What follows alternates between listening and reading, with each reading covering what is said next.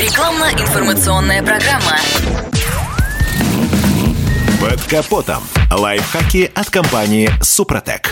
С вами Кирилл Манжула. Здравия желаю. В последнее время парк поддержанных автомобилей интенсивно пополняется китайцами.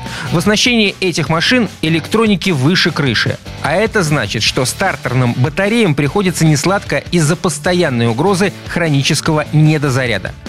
Последний может стать причиной ускоренной смерти и так уже изношенного аккумулятора.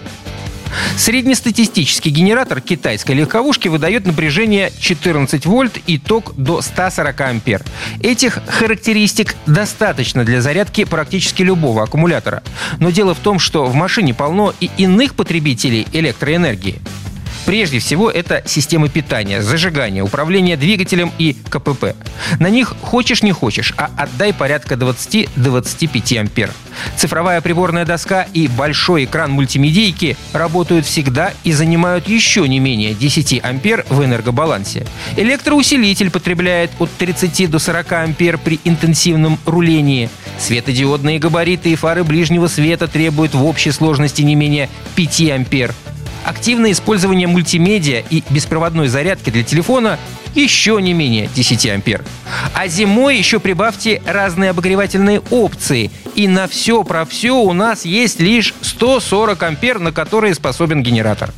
К тому же пуск мотора съел изрядный запас энергии у аккумулятора, и его надо хотя бы восстановить за время пути. Генератор наиболее эффективен при оборотах двигателя в районе 2500.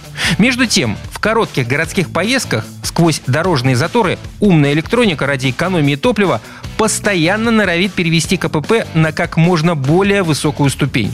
То есть закачка энергии в подобном режиме почти не идет. Значит, ни один нормальный аккумулятор долго не протянет.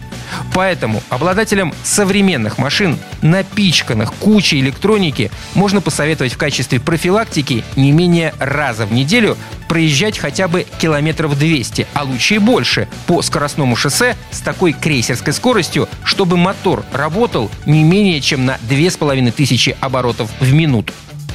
Такой режим эксплуатации заметно продлит жизнь аккумулятору.